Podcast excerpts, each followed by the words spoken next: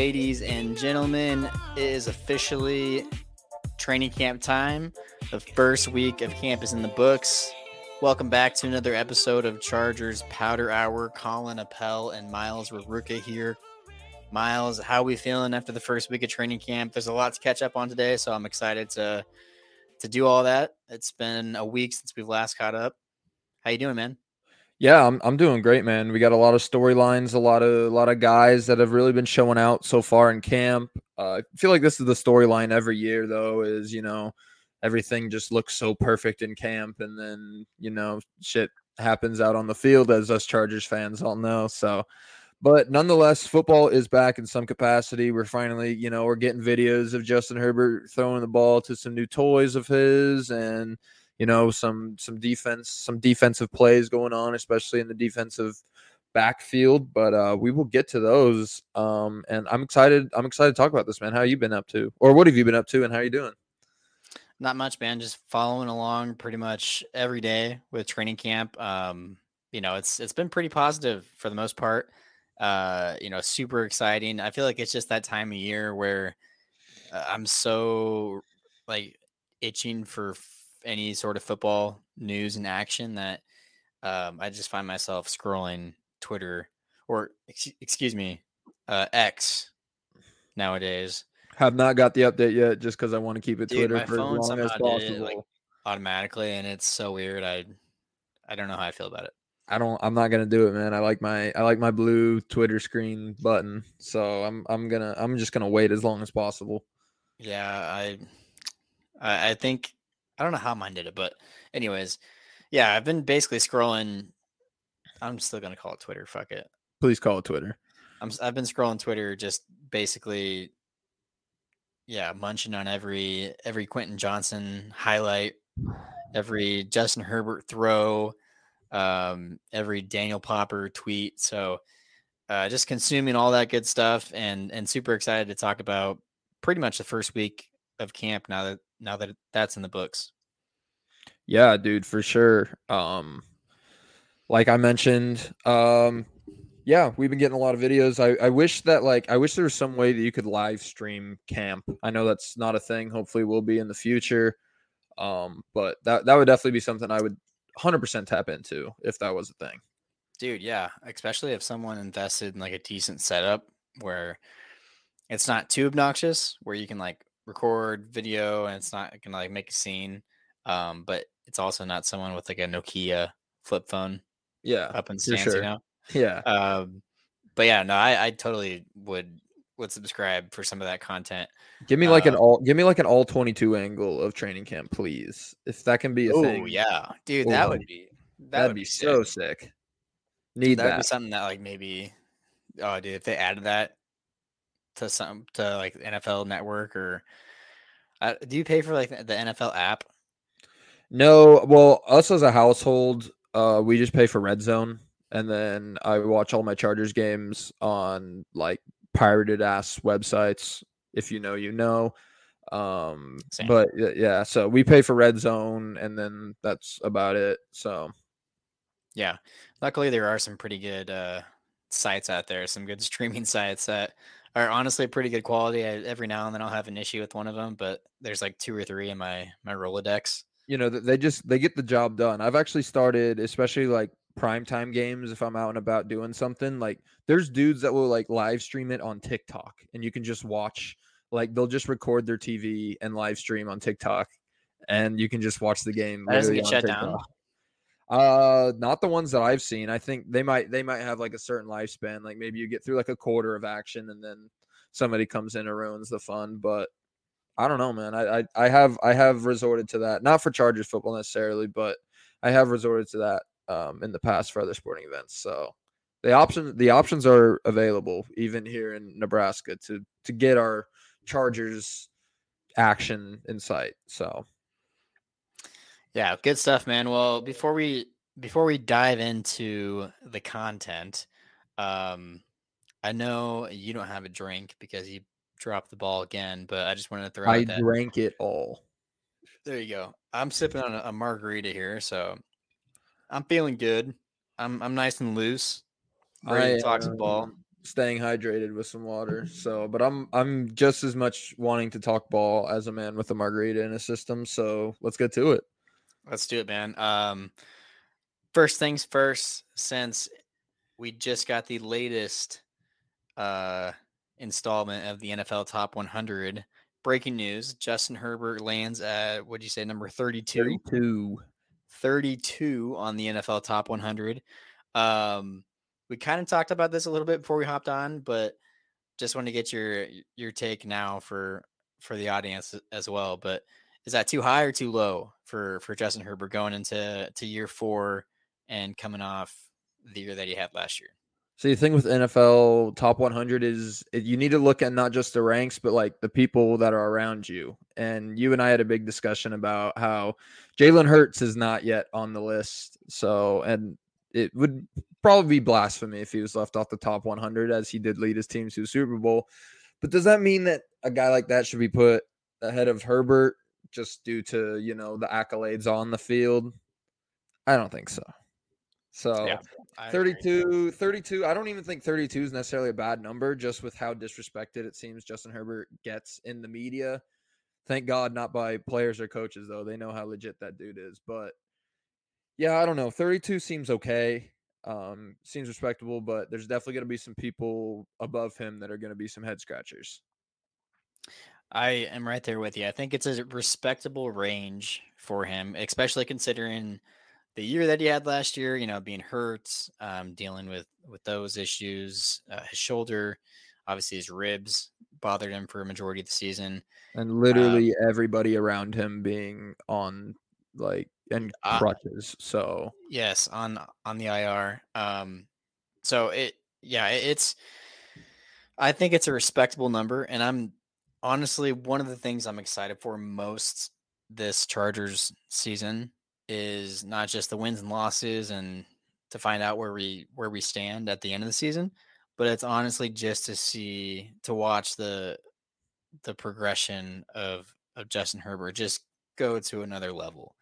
Um, he's healthy. He's got his contract taken care of, which I think is huge, not just only for his mental and his own psyche. I think we've already seen kind of some of those immediate, uh, you know, I guess shockwaves of that deal. You know, he he's he seems a little bit more kind of like he's taking more ownership of this team. You know, now that he knows he's going to be here for the for the long haul. He's always wanted to be here, is what he said. Um, so I, I really think that's going to translate to a different Justin that you see maybe on the field this year, one that we haven't seen yet, one that's you know full ownership of this offense. It, it's his show. He's to dictate. He's to have the last say because he's the one snapping the ball. So that's uh, that's a good thing. So I'm I'm really just excited to see the level of production that he puts out this year because I mean, it, with the weapons that he has this year, if they can stay healthy, which I know that's the case every year, if they can stay healthy, um, I just think it's going to be it's over the charts. Yeah, I mean, you could argue. I mean, he's coming off his worst year last season and still threw for you know 4,700 yards, 25 touchdowns compared to 10 interceptions. And uh, you know, you you think to yourself like those are just pretty like that's a pretty decent year for QB, honestly. But for Justin Herbert standards, that is that's lackluster. And you know, now you look at the new OC that we brought over. We look at the new the new weapon, especially in Quentin Johnston that we added to the roster, and this was a roster that was absolutely decimated on the offensive side of the ball last well offense and defensive side of the ball but especially you know when our leading receivers in like critical games last year was Joshua Palmer and you know DeAndre Carter you know that's Yeah. that's that's very concerning but the thing that I love most about Justin is it's it's just it's he's got that clutch gene you know I know a lot of people can come up with all these excuses about the playoff loss, but you look at like the throw that he made against Kansas City on that last drive with the with the busted ribs, another one that he made to Keenan on the far far side in that game in LA to really go down and end up really putting putting us in an opportunity to win that game. You know, the throw to Keenan against the Raiders last year, just God, this this dude just puts the ball in these windows that are so unrealistic that it it it doesn't really make sense to me, but he's just that good. And like you said, he's going into his contract. Well, he he's going into his first year. Well, you know, his contract won't be going on this year, but uh after getting that massive bag for himself, I think he really wants to go out there and prove himself to the league and everybody. So 32, that's fine for now, but top 10 next year. Oh, I I I think there's a big number, a big low digit coming next year around this time when the the list is revealed for Justin Herbert. Um, the only double digit for Herbert next year is 99, and that is on Madden. So I like it. There you go.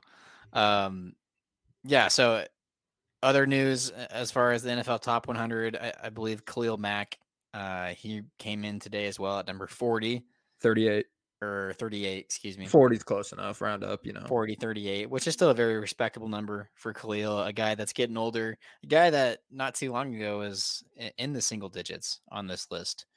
Um, so, you know, still a great number for him. I, I think he's primed for a big season as well. I don't think we saw his full potential um, in, a, in a uniform last, in a Bolts uniform last year. So excited to, to see that as well. And then the other Chargers, uh, if you're not aware yet, that have made an appearance on the NFL Top 100 this year. Uh, I believe Joey Bosa was number 70. And I believe Eric Kendricks was number, help me out here, Let's. I want to throw out a number. I want to see how close you get. 85, 93. 93. So 93. those are the other bolts to to make an appearance on the NFL Top 100. I believe we'll probably have one more. Uh, we'll see where Mr. Derwin James falls, but yeah, always fun to kind of keep an eye on on that list and um, you know, just kind of see wherever everybody falls. So, but let's talk camp, man. There's been a lot that's gone down since we've last recorded, which was just a week ago. Um, every practice, every scrimmage, every seven on seven, 11 on 11 has gone down for, uh, in between, um, you know, then and, and now. So I wanted to start with our defense because we didn't really have time to kind of preview the defense on our last episode. And um, a lot has happened on the side of the ball just in the first four or five days of practice. So I think the biggest news, man, and something that we kind of talked about last week, and we were just kind of a, day short of of really knowing more information on it. But uh JC Jackson, he is back. This is huge news for for the Bolts.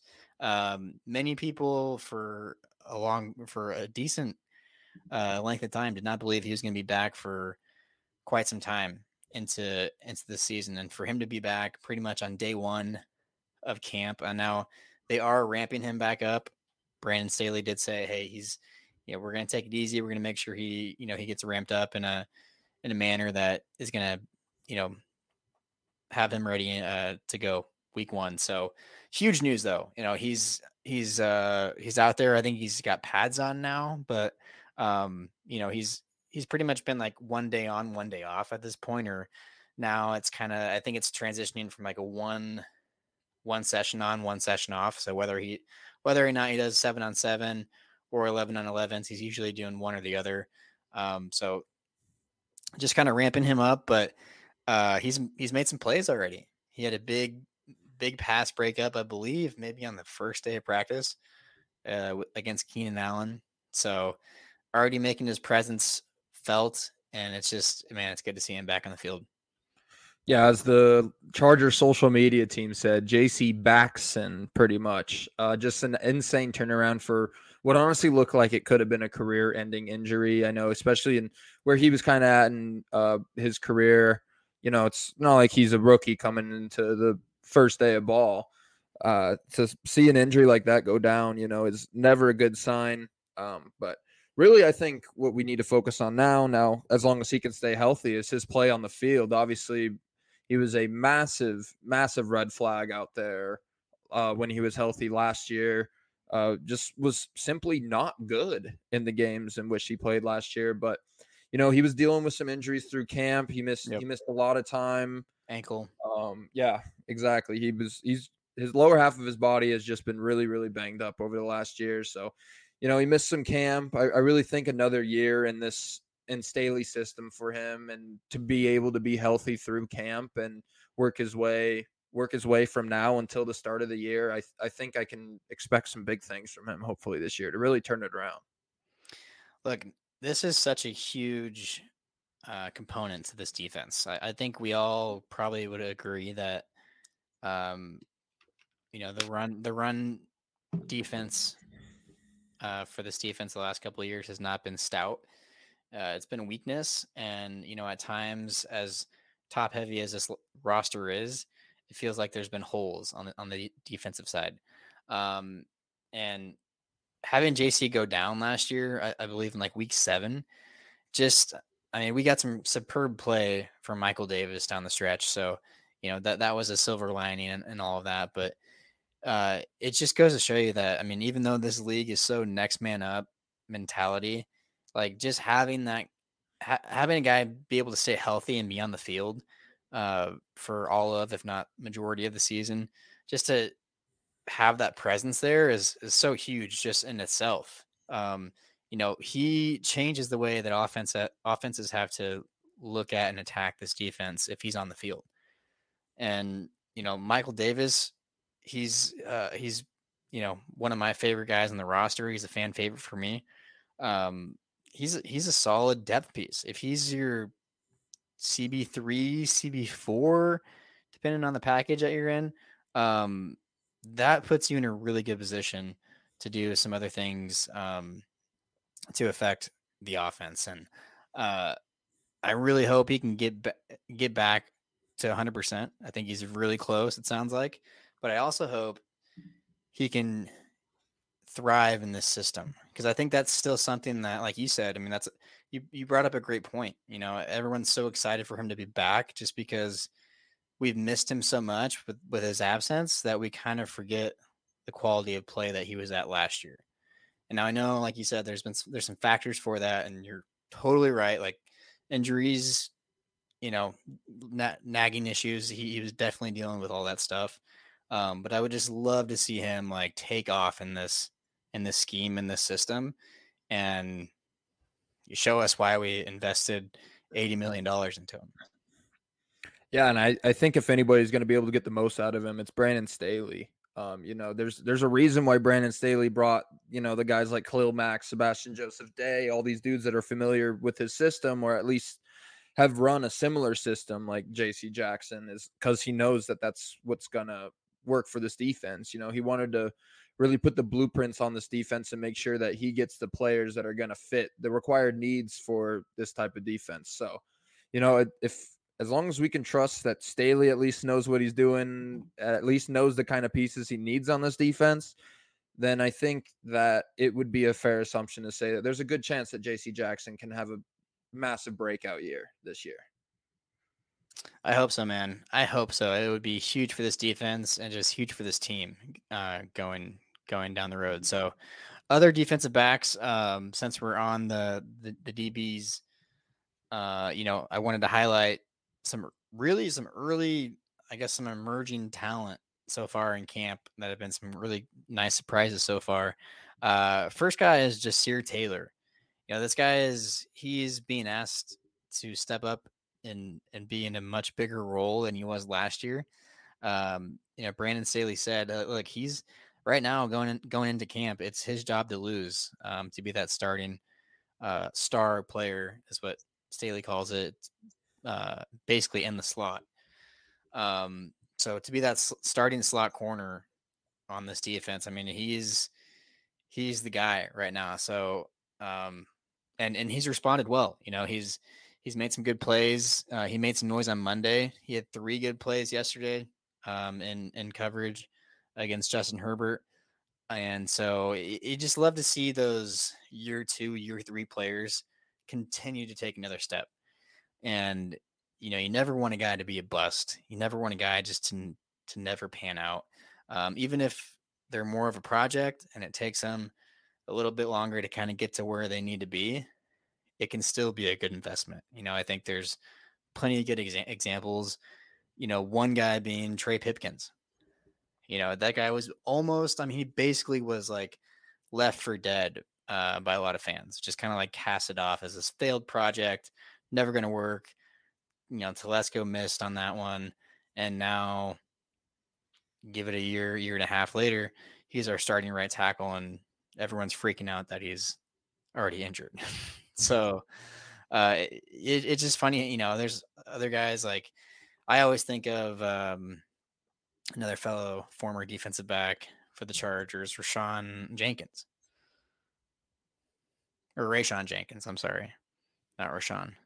Well, was it's close, close. enough, man. I, I would have given it to you. So But I mean, he was a guy that, you know, first couple of years, he was kind of just a, a depth piece, more of a special teams guy. And then all of a sudden you see him take this massive step forward and he's a huge part of Gus Bradley's defense. So, um, yeah, Jasir Taylor, love to see him taking the next step forward. Same with Dean Leonard.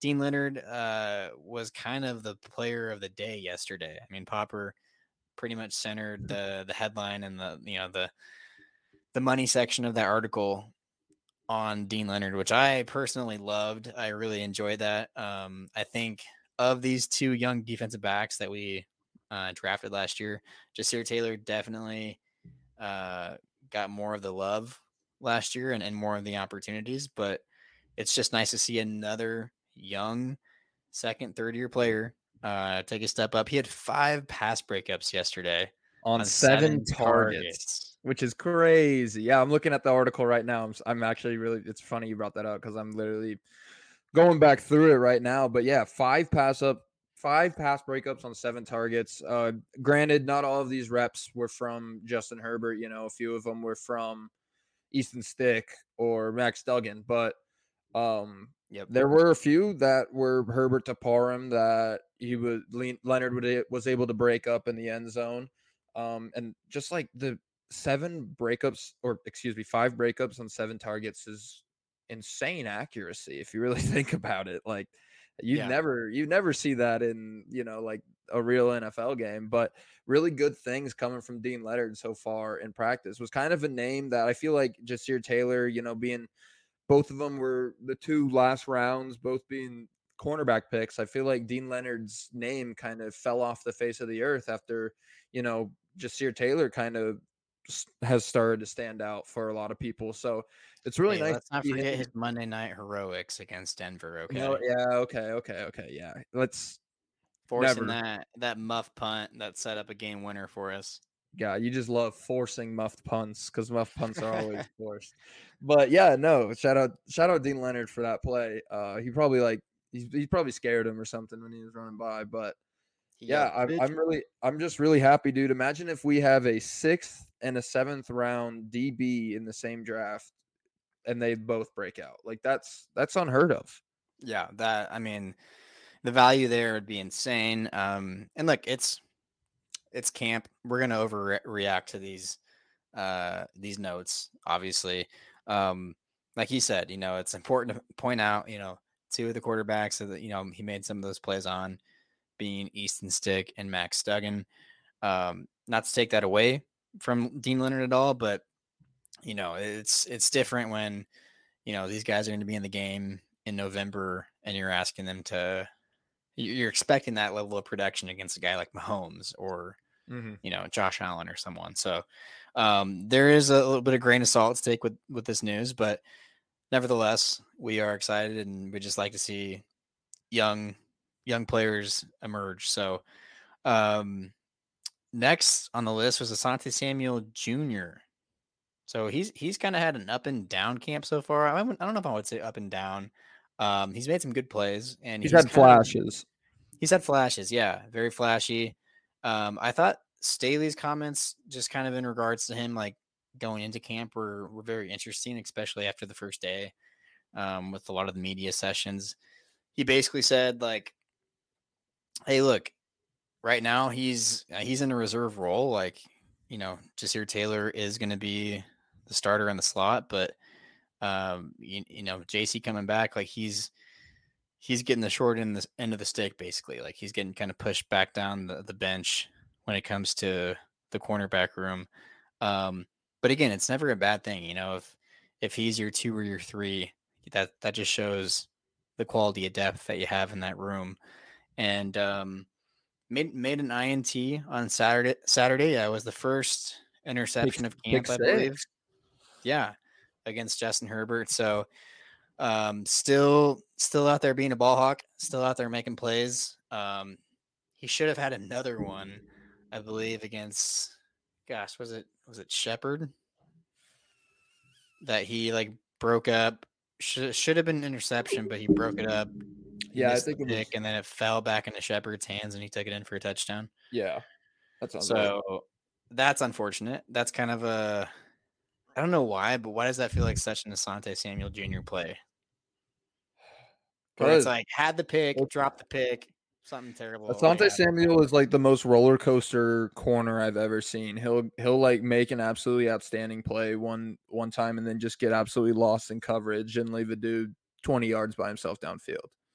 Like Yeah. I, I don't know. I, that's just his that's just his play style, I guess. Yeah, I don't know. I, think what you said just recently, like flashy, is like very uh or shows flashes. I think is just a very great way to describe him as an overall player.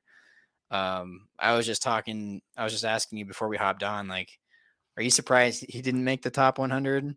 And you were like, no, like not yet. And I was like, okay, because honestly, like as flashy as he is, like those are the things that you kind of remember. So, you know, I, I mean, he had a hell of a performance against Jacksonville in the playoffs, but in the first half, yeah. I mean, yeah, he's just I think Everybody had a hell of a performance in the first half. right. For him to be more consistent, I think is kind of my expectations for him this season. You know, I don't need him to be a hero. I don't need him to be or to try to be the hero. Um, I just need him to be Asante and and go out and I think he will, you know, find find a role. I mean, it would not surprise me if he's a starter by week three or four. Yeah, so I, I I really wanted to bring that up with the Jasir conversation, but I, I know we were going to get to Asante. So, what are your thoughts on all that so far? I think I don't think we've seen enough reps yet to fully declare Jasir being a better player than Asante, but clearly on the depth chart, it seems that they favor Jasir as of right now. I, I know Asante really struggles tackling on the perimeter, Yeah. so if that's something that Jasir can definitely bring to the table, then or if, if Asante can just improve that aspect of his game, then I think for sure he's got an opportunity to be a starter on this team. I think so. Um, but like I said, I think it's just years to lose. So it just depends on if he loses it or not. Um, and I've I've come to learn over my my past few years of fandom, like what they break at camp with is not the the final say. It's not Rough draft. it's not set in stone it's not permanent it's always a rough draft so um you know I, i'm more concerned of who's going to be the starter week 8 9 10 11 than i am like weeks 1 through 5 to be honest with you um in, in, in these certain situations at least so um i like i think competition breeds excellence Iron So- sharpens iron. Iron, I exactly like. Uh, I don't think it's a bad thing for for these guys to go out and compete because either way, it's it's helping this team. You know, either way, if, if someone gets bumped down, like that, you have one more guy that you trust um, to be out there in in certain moments. If a guy goes down or whatever, so uh, I don't think that's a bad thing at all. Um, I do think, I do think, like when it's all said and done, I think that's Asante's job, just because I think you just need to have a guy like him out on the field. You know, he, he's a playmaker. He can impact games uh, in such a manner where it's just, you know, two, three interception games. It's like that's you just got to have that kind of talent out on the field. I I think um, nothing against Jasir Taylor. He could be a, a mighty fine player uh, and and grow into a, a, to being a really good player. But right now, I think if Asante just takes this opportunity in camp to embrace the role, fully go all in, and try to win that, um, I think it's his. Yeah, I, I completely agree. I, I I've really like we've mentioned, it feels like a broken record, but the flashes, the flashes that Asante showed, not even this past year, but you know, his rookie year, I I can remember like the game in KC where he had that big interception for us.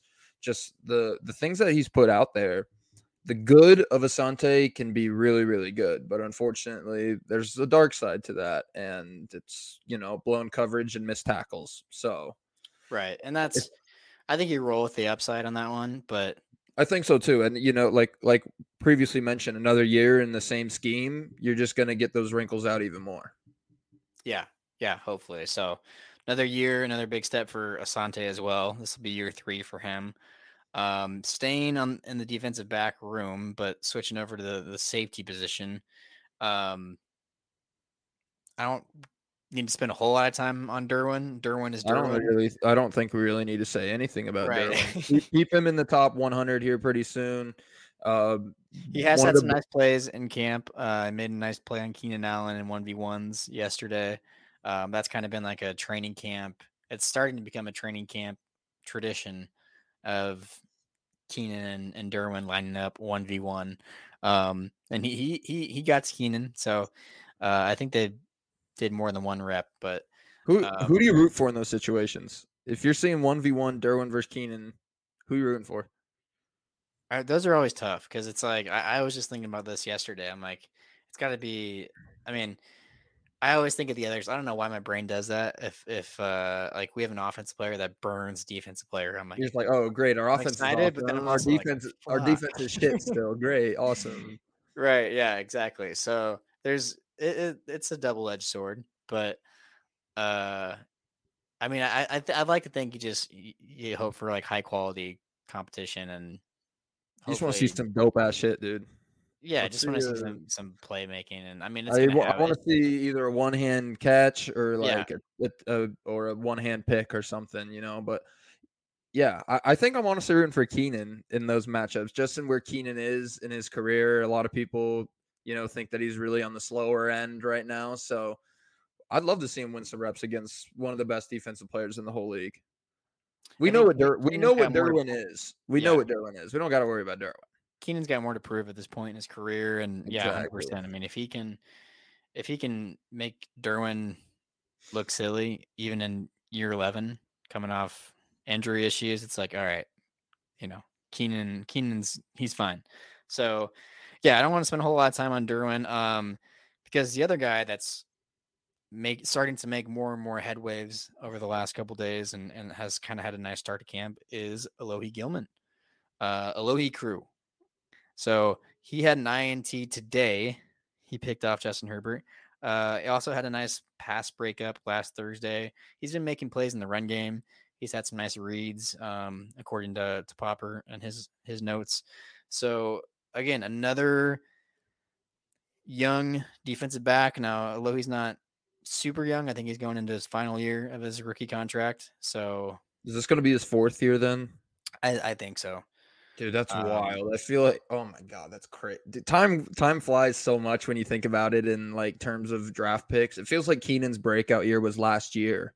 I, dude, I remember Keenan's rookie year. We- I know. I remember the game against the Broncos when he hurdled that dude. Like, yes. and when we Yeah, upset him on, the, on the. Eagles when he, I think the Eagles was like his breakout game when we mm, Yeah, beat Chip Kelly in Philadelphia. yeah, I remember that game. I yeah, damn. Time flies when you're having fun or blowing massive playoff leads. But either way, Right. Alohi Gilman No. into his fourth year is crazy to think about. Look, this this was just a like this has kind of been a uh and uh, like a note that I've taken all year uh, on the on this team on this defense. You know, Nasir Adderley retiring, I think shocked a lot of people this offseason. and when that news broke, I was kind of like, damn, like I don't like that because not not to discredit or anything against Alohi, it was just uh, just solely thinking depth and Mm-hmm. You know what what Nasir could bring in, in those situations. But Alohi has has come on over the last year. I think he was gaining steam at the end of this last year. Um, you know, he he was getting reps. Nasir was really up and down at times, struggling. Um, so I think Alohi is he's kind of been one of the again another project, if you will, um, on the defensive side, and he's finally you know after a couple years in in the system, he's finally starting to kind of emerge as a quality piece that uh, that you can put out there. I mean, he's going to be a starter. He's going to be a starter on this defense, um, unless any moves are made from now until week one. But I don't really see that happening. But you never know. Yeah, the So- Elo- the Alohi Gilman story has been really really fun to kind of follow. It when he got drafted, you know, just a depth piece, got some rotational snaps, and then it felt like last year, especially like that pick against the Browns, um, just made some other really crucial plays down the stretch and big moments in some games. He's made some plays against Mahomes. Yeah, he um, he had that he had the game sealing pick against the Chiefs in that game that we won at Arrowhead last year. Uh No, that was two Aloe really has been well, it'll be 2 years ago this fall. yeah. When I say okay, yeah, when okay. My brain hasn't really switched to like when it's football season then I'll say 2 years ago, but to me that was still like last foot okay, whatever. But yeah, 2 years ago the pick against the Chiefs like Aloe's really really shown us some stuff on the field in big situations that I've loved to see. So him making plays in camp, I saw the video of his pick today over I think it was Parham that he just kind of jumped the route right in front of Parham, made a really nice play on the ball. Stuff like that is just stuff you love to see, man. you just like to see things start to click for some of these guys, you know, and it takes might take a year or two, and you know, it's it first starts to click in camp. You know, this is where you know they they finally get to kind of like, you know, make a you These know are their NFL mo- like this is your like this is the NFL moment for a lot of these. yeah, and there's just there's no like there's not a lot of consequences to really kind of like deal with. You know, if you fuck up on a read, it's like I mean, yeah, it's a bad it's a rep. teach, it's a teaching moment though. It's a teaching moment. It's not you know, it's not like on Sunday doesn't when you get affect beat. the, yeah, it doesn't affect the box score. So Right. So, you know, these are just good good reps and it, it also going back to guys like uh Ja'Sir and, and Deane Leonard, you know, just glad to see them taking more steps Mhm. and, you know, being being quality players. So um the linebackers, man, I really didn't have a whole lot. I mean, I, I went back. I think- find, sorry, I don't want to I don't want to cut you off real quick, but I think you're missing a safety that we should probably talk about. I so I have him down here, but I have a question. I don't really know what to say about him either, but I think we Yeah. should at least mention his name, JT Woods. JT Woods. Um, I, I, I mean, yes, we we definitely should bring him up just because we haven't really talked about him uh so far, and you know, he's a guy that you know, hopefully is not a bust, and you know, hopefully can take a, a, a big step forward in his second year. Um, he's not off to the best start in camp. He had a play. I can't remember what day it was, but I, I remember reading something in, in Popper's articles about um, him taking a bad angle or or something, and and basically getting beat. Um, which is you know again teaching moment. That's why you know that's why I like why you like camp, but it's also kind of I mean, and again, it's so early. He could he could break out anytime in camp, and you know we, this could be a totally different conversation at some point in the near future. But um, all we can really go off of is you know his rookie season, which is not a lot, um, and not the most encouraging. And you know, I think the most I, I think the most right now concerning thing for JT Woods is the fact that he is our backup safety if anyone goes down. Yeah. I mean, Uh, yeah. probably I don't know. Raheem uh, Layne would Raheem probably see Layne, some yeah. snaps. Raheem Layne, I'm sure, would probably be above him on the depth chart. But I mean, it's safety depth is very concerning. Yeah, big concern. And I mean, just to be honest, I wanted to mention his name, but neither one of us know anything about JT Woods because we just haven't seen him on a football field, really. Like we know what his what his draft profile looked like, but we just say, yeah, didn't that's see any know. reps last year whatsoever. I don't even remember much camp film about him or him in the preseason whatsoever. It was pretty Like, much like um, as soon as we draft, like he, he was the third round pick, so he's like a high profile pick. Uh, but it seemed like yeah, as soon as we drafted him and and rookie mini camp, like we didn't like he was like hidden from us, like like put on a shelf, like we didn't didn't hear about him in camp, didn't like you know, I don't know, it, it just felt like he was all of a sudden MIA and yeah, it felt like we never even got like a rookie deal done with him. Like it, he just hasn't Yeah. existed. So So it's been a weird situation, but uh, I did have him down on the list, just so you know. I just had a big question mark next to him because I had no idea really what to put for him. And that's kind of how I am with the linebackers so far in camp. I mean, obviously, starting linebackers, you're looking at Eric Kendricks. Um, wait, Eric? yeah, Eric, Why do I, dude? Why do I honestly? Some days I'll be like, what? What's the other Kendricks? Michael. Michael, dude. I still No, because I was because when you were mentioning the top 100, I was about to say Mychal Kendricks, yeah, I still am going back. Like that's gonna be a tough one for me, man. which is weird because Mychal Kendricks is not a very like notable player, but for some reason everyone gets those names fucked up. So Yeah. So uh, Eric Kendricks, Eric Kendricks. I should know that by now. Um, so him, Daiyan Henley, and Kenneth Murray are your starting linebackers. Um, just to preview this position group as a whole, um, it's a concern of mine, especially not only just depth, but I think there's a lot of unknown, like you know, a rookie, Daiyan Henley. You know what what level of play is he going to come in and, and and be at? Um, then there's the continuing Kenneth Murray saga. Uh, like people want to buy into the fact that he might turn it around in year four. Um, I think at this point we know what kind of player he is and who he is. So I'm not really expecting much there. I'm just kind of hoping he has a, a serviceable year where it's like you're not terrible, but you're not uh, amazing either. You're just kind of like so so. And honestly, at this point, I would take that for one more year of Kenneth Murray. And I don't know if he'll be in the league much longer. I mean, he could be, but we'll see. But he's definitely not going to be a Charger after this year. So Yeah, unless he somehow is like a second team all pro this year, just out of nowhere. But yeah, I linebacker is an area that we know Staley has really just disregarded in this defense. Well, really did until the drafting of Daiyan Henley and Eric Kendricks, was does which does gives me some hope that this unit can turn it around. But you know, you're looking at Eric Kendricks, who's well past his prime now. Well, I thought he was well past his prime, but if he's ranked on the NFL top 100 still, like he, I he think must he's have something like left in the tank. I think he's almost in the same boat as like Khalil Mack when we brought him in last year. Not as big of mm-hmm. a name, not as flashy.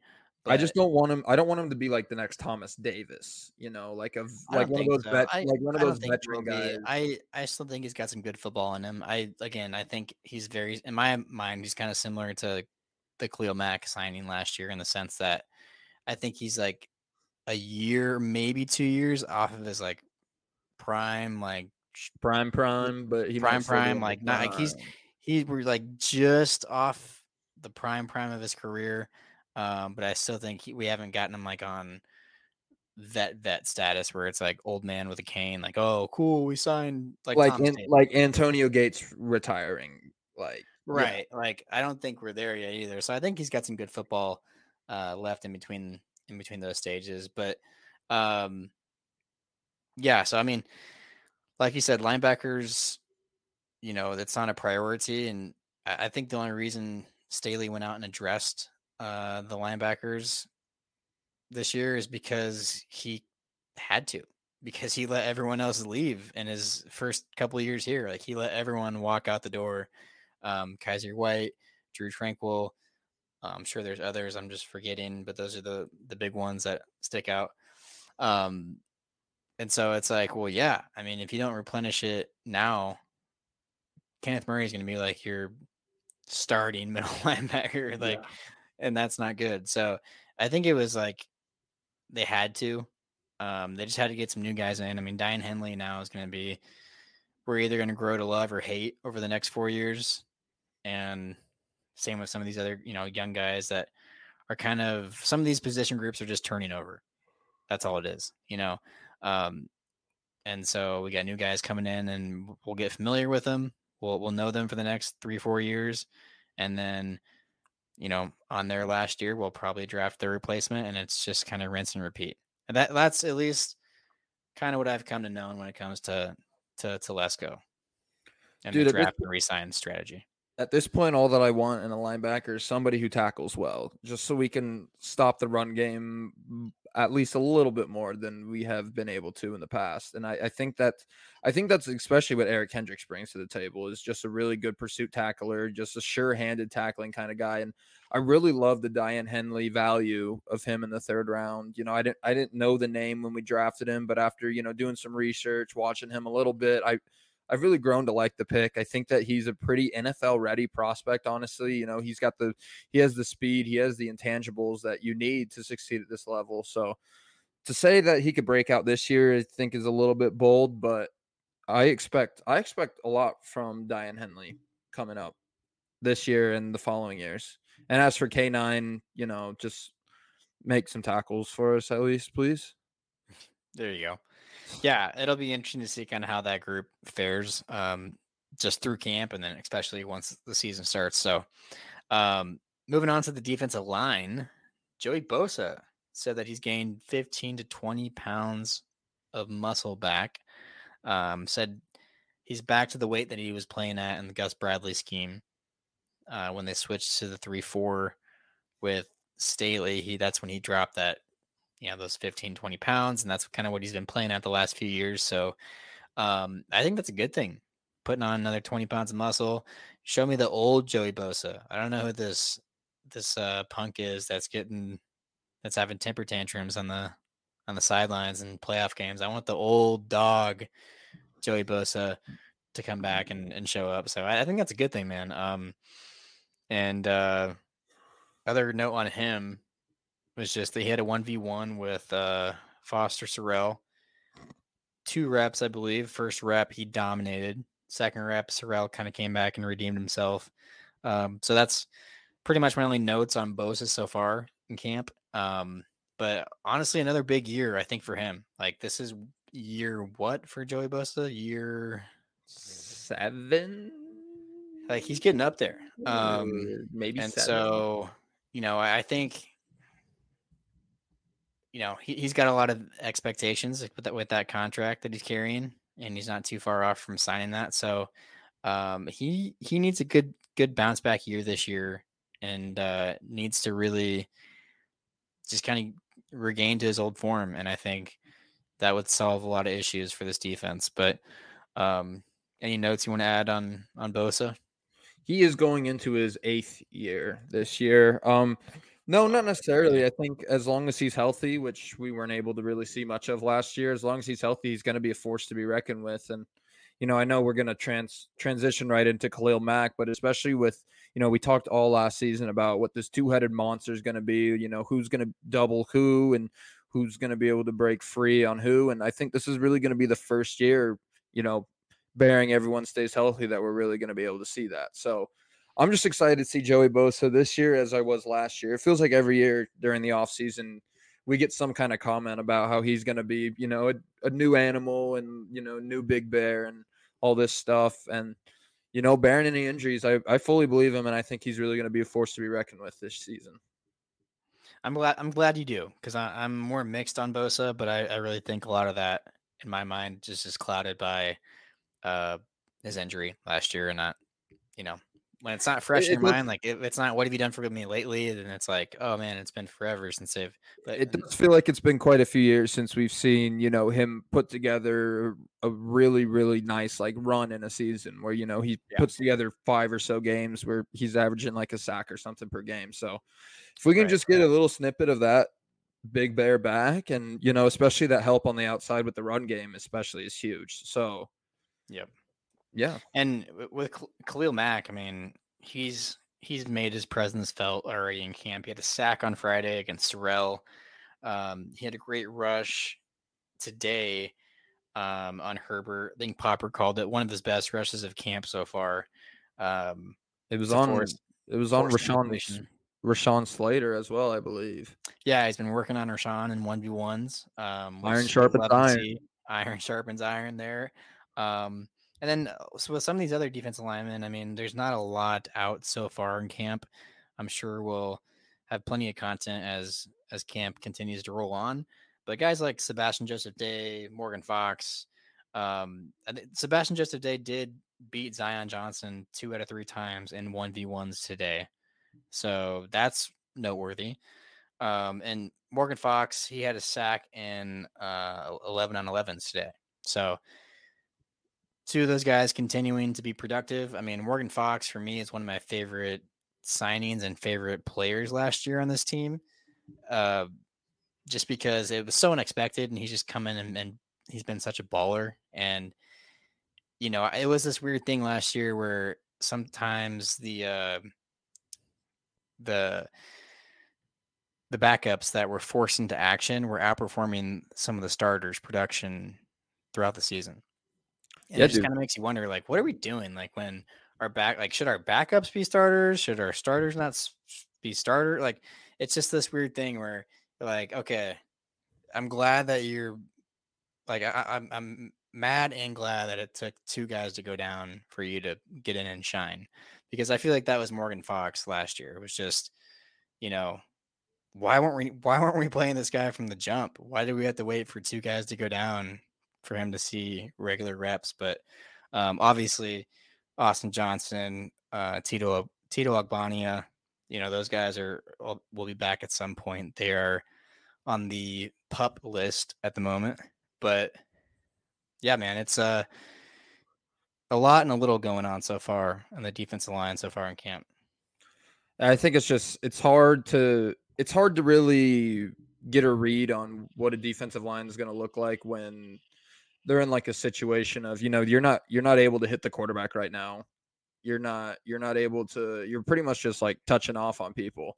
So I I think once once you can get to those Yeah. you know especially like preseason games is when I'll really be able to evaluate defensive line when it's you know going up against another team and you know you're full contact all the way through so yeah but dude i'm excited. I i i'm gonna be honest morgan fox is a name i've kind of forgotten about on this team just because you know he, it's been so long since we've really heard anything about them. Well since football was being played but arguably our best signing of last offseason i would say. Well i mean you got khalil for the pro i would say for the price for the value probably our best value signing of last offseason for sure. Yeah, I he, he's up there from uh, for me as well, and best signings last year. Um, so yeah, I'm excited to see kind of you know the the camp that he has, and if he has a different role, if he has a bigger role this year, maybe he you know with like you know guys like Tito Ogbonnia, Austin Johnson coming back. Is he going to be lost in the depth chart, or is he going to be, you know, in, in one of those roles where we see him quite a bit on the field? So that'll be something to Hello to Tuipulotu, there you go. Uh, he had one rush in one v one against uh, Zach Bailey, and I think Bailey won, but Tuli got off to a great jump, but Bailey was able to kind of uh, readjust and and seal him off. So, you know, not much to report there either. Uh, we'll have plenty more to kind of dissect and break down with with this position group as as camp goes on. So. for sure, Moving man. Forward though to the offense, real quick here. Um, so, dude, the wide receiver battle, the wide receiver room has been so far. It's been so much fun just to pay, like, just to to to watch, to, to keep track of, and it's probably going to be the most. I mean, there's really not a. I mean, there's the wide receiver three battle. I think that that's the the highlight of that that room right now in that competition with Josh Palmer and Quentin Johnston. Um, but honestly, for me, it's the it's the wide receiver five battle that's that's really been entertaining and fun to to follow along with. I mean, John Hightower, bro. Can we start there? Where the hell did this guy come from? I remember us name dropping him for about two seconds in a podcast back in like, I don't know when the hell that was, like October, when we just signed him to the practice squad. And now he's here. He's making plays, dude. Dude, four touchdowns so far in camp already. Three of them coming yesterday. Three in one day. So, uh, look, he's got four four speed. He was a fifth round pick for the Eagles back in 2020. So the talent level is there. You know, fifth round pick, 4 4 speed. Um, we picked him up, I want to say, at some point around the midway point of the year last year Yeah. and uh, never broke the practice squad because for some insane reason we didn't carry more than like five receivers for like the entire fucking year or something like that. Yeah, and one of them is like Jason Moore and fucking like these dudes that go out there and just run routes for fun, pretty much. So And my, would that speed have been nice last year at times. So it's no, dude, it's no wonder why Herbert has gained some chemistry with him and why they're starting to gel. Because look, if you have that breakaway speed and you're able to stretch the field, Herbert has the arm to just throw it 10 yards out in front of you and be like, dude, go catch up to it. like, go get it. Like, and no one else is going to get it. Like, you know, it's it's either you or um, it's just going to be an overthrown ball. Like, who cares? Uh, but that's that's what's so exciting about guys like Quentin Johnston, John Hightower, um, even Derius Davis. I'm excited to kind of see how he can get in the fold a little bit. But I think for now, like at least it's it has to be. I know it's early, but I mean, without a doubt, you know, it, it's definitely right now the wide receiver five is John Hightower, barring any, you know, any crazy injury or just uh, misfortune. But yeah, and that's honestly to me that's been the surprise of camp so far. Dude, for real. Um, get your John Hightower jerseys in the mail ASAP, ladies and gentlemen. Could be a name to remember in the future. But the thing that I love most about this battle is regardless, this wide receiver five is gonna have some blazing speed. It's either gonna be Derius Davis, Jalen Guyton, or John Hightower. And you know, speed and this offense aren't really two things that we've heard be said in the same sentence all too often these past few years. Definitely something that we've been needing to gain more of. And you know, we just added Quentin Johnston, who was the FBS leader in yards after catch last year, along with his compadre and faster player Derius Davis out of TCU. I, it's going to be nice to be able to see some a lot more lateral shots this year. That's for sure. Yeah, and with Kellen Moore, I think we can expect to see that. You know, uh, Kellen Moore comes from the spread offense, and you know a lot of what he said so far just in camp is like, hey, we're gonna spread this thing out. We're gonna move guys around. It's just one more thing for the defense to have to be accountable for. You know, um, and th- this is a perfect transition for for some of these guys like Mike Dubb. You know, um, Mike Williams has been seen in the slot already so far in camp, which I'm super excited about. Um, it's a new look. It's a new look not only for other defenses, it's a new look for Chargers Chargers fans. Like we see that and we're like, what? Like what is he doing in the slot? And I love it, man. It, it's it's new, it's fresh, and it's just look like you have to try new things. And I think one of the most frustrating things about this offense last year and about Lombardi is just how basic this offense looked and was. And so I'm I'm just excited that not only do we have the weapons in this wide receiver room, but we have, I feel, the right guy calling the plays um, from from the sidelines to to utilize 100%. the weapons. So, uh, yeah, Mike Dubb's been in the slot. Keenan Allen, he's made some great plays. You know, we've seen him go one on one against Derwin James. We've seen him make some great plays in 11 on 11s, seven on seven. Um, Quentin Johnston has just been the darling of maybe not maybe not even just Chargers camp, but maybe like camp everywhere. I feel like I've seen so many of his highlights all over Twitter, Dude, uh, not just from Chargers accounts, but from like NFL accounts. Like it's everywhere, man. I got to say it before I forget. I know we haven't even gotten to him yet, but that one handed Josh Palmer catch today, I was nasty. Oh, we'll was get to yeah, we'll we'll get to him right after. I know, but I, I didn't want to forget, so I had to say something. Oh yeah, no, it was it was it was nasty. But yeah, QJ camp so far, you know, it looks like it looks like they're not shying away from using him like another Mike Will. You know, I've seen him run some goal line fades, Mike Will's signature, especially in Arrowhead. Um, but like we've been seeing him do stuff like that. We've been seeing him just run crossers over the middle and turn on the burners. We've been we've been seeing him do so much different stuff. I almost feel like this almost feels like the Chiefs offense with just so many different chess pieces and just kind of maneuvering them to just off put a defense like Mike Will in the slot. Uh, just things like that. I'm I'm really really excited for in this offense going forward. Yeah, I, Quentin Johnston, man, I I think he's going to be wide receiver one by the by the end of the season. I really do. And how how you define that, I don't know. I just think production wise, he will have the most production out of any other receiver in this group. Um, I, I I think that's how much Justin Herbert already loves him and is going to love him at times during the year, especially. I mean, it's just Oh, it's so nice. It's so nice, man. Like looking back on draft night when I was in Kansas City at the draft, waiting for this pick to be called.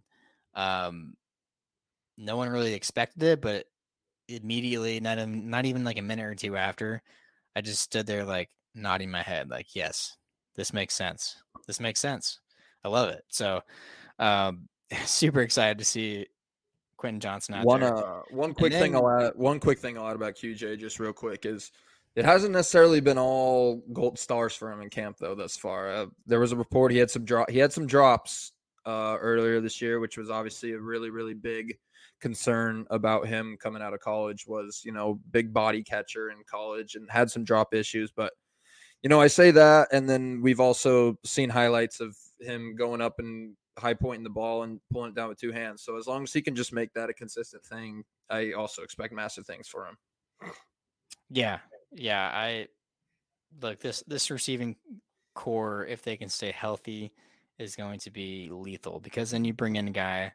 Now we can get to Josh Palmer, who has been the wide receiver three over the last couple of years, and uh, he's never had a really like a bad season. He's he's he hasn't broken out out. Um, he's had some nice some nice games, some nice plays, some flashes. Um, but it also feels like in this offense, there's just not enough love to go around. And but he's there. You know, he, he's a, he's a consistent quality player. I think in a in a different offense, he might have a bigger role. But uh, I I've I've always liked Josh Palmer. I'm excited that he's probably going to be our wide receiver four. I think that means really good things for this offense. If Josh Palmer is your wide receiver four, that You got some. You got a load. You got a loaded corps. If your wide receiver four is Josh Palmer, Right. And I don't think there's any shame in him dropping to wide receiver four. I think again that's just a testament to how we've attacked this this room over the last or just this offseason really. Um and yeah, you know, he he didn't he wasn't out there in minicamp. You know, he was uh still healing up from some stuff. So this is kind of the first action that we've seen. Um and look, like competition, like we said, it's just so good. It's so good for this for this team and that's competition on both sides of the ball um you know with defensive backs wide receivers. So I, i'm not mad about these guys going at it and at the end of the day someone's got to lose the battle. Someone's going to be wide receiver four someone's going to be wide receiver five but i think the chargers are, are, are winning. So that's that's what you want Either way, how it stacks up one, two, three, four, five, six. It's it's going to be a pretty looking receiver room. We're gonna have we're gonna have size. We're gonna have speed. We're gonna have agility. We're gonna have quickness. We're gonna have route running. We're gonna have we're gonna have really everything that you can think of in that receiver room, which is something that we have not been able to say in the past. So definitely looking forward to seeing you know who who gets what positions, especially going into like the first preseason games. Being able to watch those guys out there then is going to be really exciting. Hundred percent, man. Uh, finishing it up with the offensive line, I we also have running backs, but kind of like linebackers, that's a similar group where there just hasn't been a lot reported on it yet. Um, so I'm totally fine with just kind of going over the offensive line and um, saving running back for another day when we have a little bit more to, to talk about. So um, with the offensive line, I think so far the big, obviously the biggest news coming out of that position group um, is the mystery surrounding Trey Pipkins. Trey Pipkins on Saturday during individual drills tweaked something. That's air Heard that, we've heard that shit before. From Brandon Staley um, would not disclose the full significance uh, of of the injury. So and still has not, I should add. So we still have no idea what's going on with Trey Pipkins other than he tweaked something and is day to day in Brandon Staley's terminology, which scares the living shit out of me, if I'm honest with you. Yeah, uh, thank God this is the time of year in which we can afford to hear, you know, tweak something in day to day and have a little bit of room to breathe. Uh, you know, I don't, I personally, just from what I've been able to see, I don't think it's anything long term. You know, he was still out there today, just no pads on, just going through drills. It's not like he's laid up in a hospital somewhere or can't put any weight on his legs. So it's nothing that I'm overly concerned about at this point. We just we don't have enough knowledge on it yet to really to really be able to either panic or feel 100% safe about it.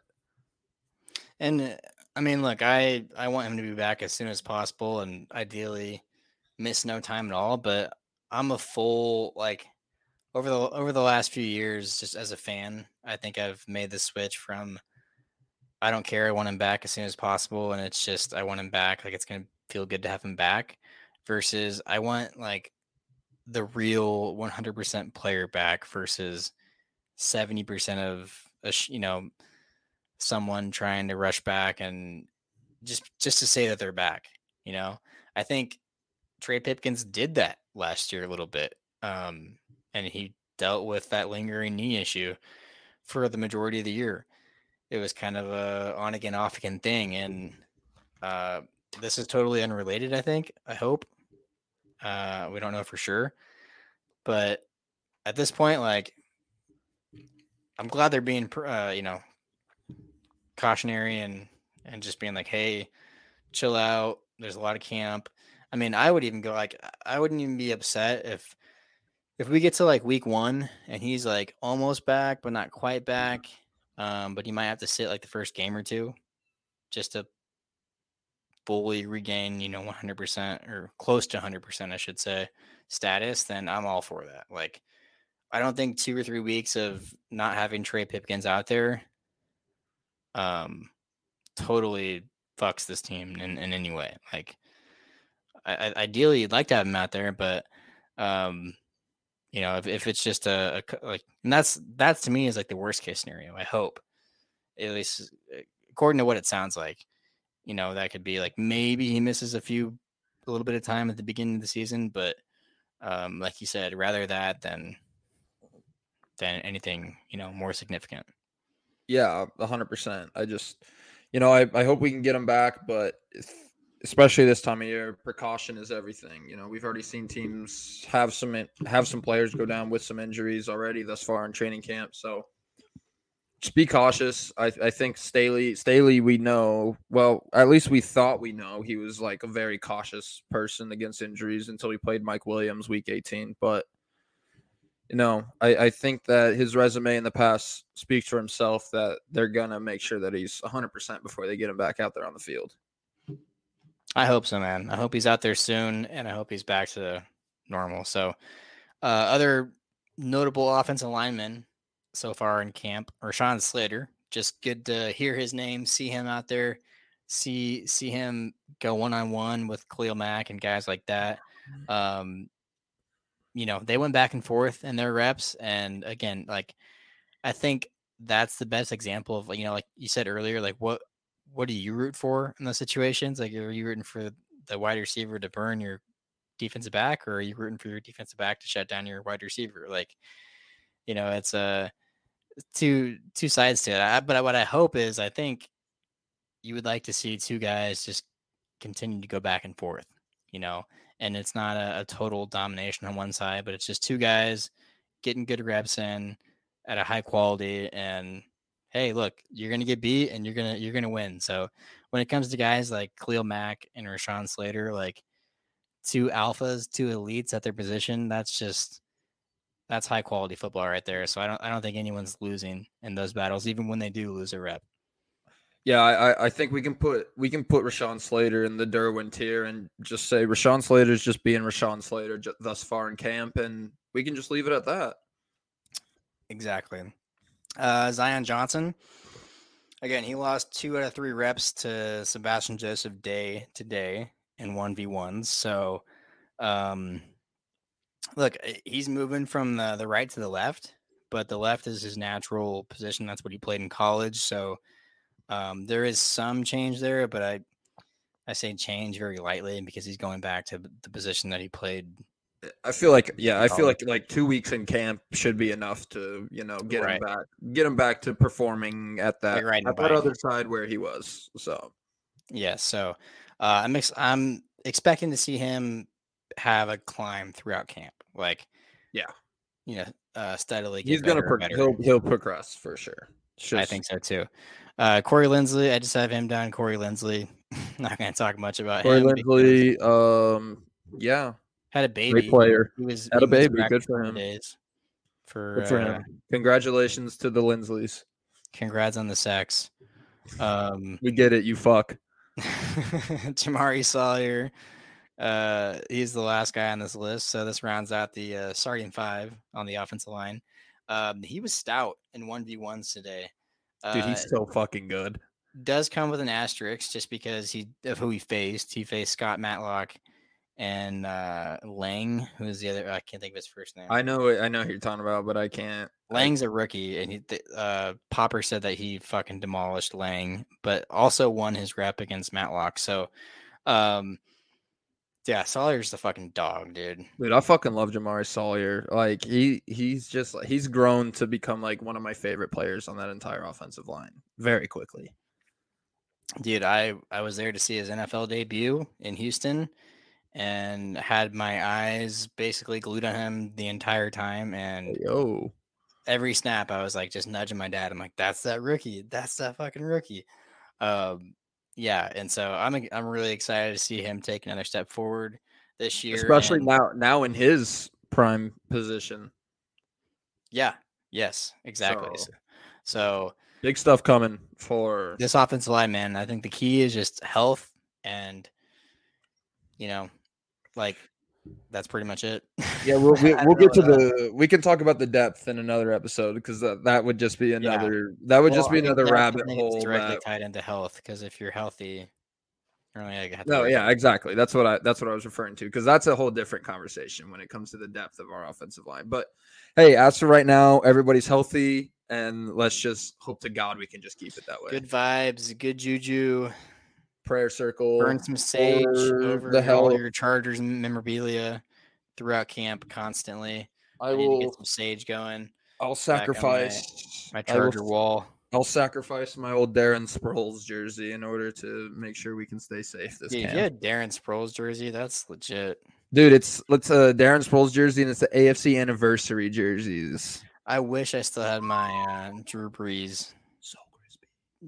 Navy jersey. That was the first jersey I ever had. It was a Drew Brees Navy jersey, and I wore the shit out of it. I don't. I, I think the like all of the screen printed shit like fell off of it because I wore Yeah, it so 'cause you just wore the shit out of it. It was just like some knockoff that wasn't even stitched up. Yeah, I remember one time peeling like a large part of the number nine like off the back just because it was like falling off, and I'm like, oh shit.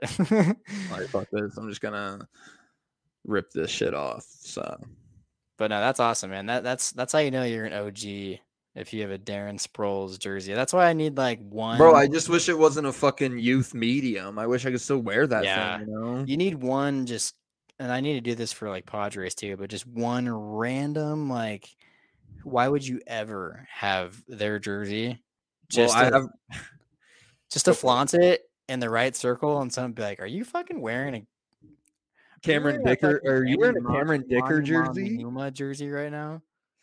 Are you, is that Letigu Nane on your back? for dude, for real, like Dude, that's why I'm that's why I'm kind of that's why I'm really happy about my Cameron Dicker purchase still, even though he's not 15. Is That's solid, the most yeah. that is gonna be the most obscure shit in like 10 years that people are gonna be like like people are gonna think that it's a customized jersey that says Dicker on the back. yeah. And and then I'm gonna be like, nah, like I'm not that Like, creative, nah, but That's actually a guy. He's he's legit. He's a thing. he's a, yeah, He he's a thing. He missed the Carrie Underwood concert to kick a game winning field goal for us. He is my savior. yeah. There you go. I'm, I'm gonna yeah, get a dude. fucking uh Branden Oliver jersey.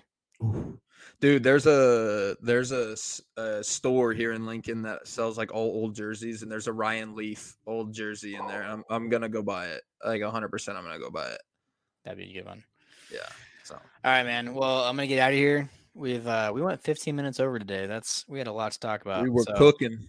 but hey, we covered pretty much the whole first week of camp so far, and um, you know, broke down every every position group, and and just went down the line. So covered a lot, man. Um, we'll we'll be back here in a few more days with another episode. So more to cover, more to come. Thank you guys for tuning in to another episode of Chargers Powder Hour. Colin Appel, Miles Ruka here, signing off. Bolt up.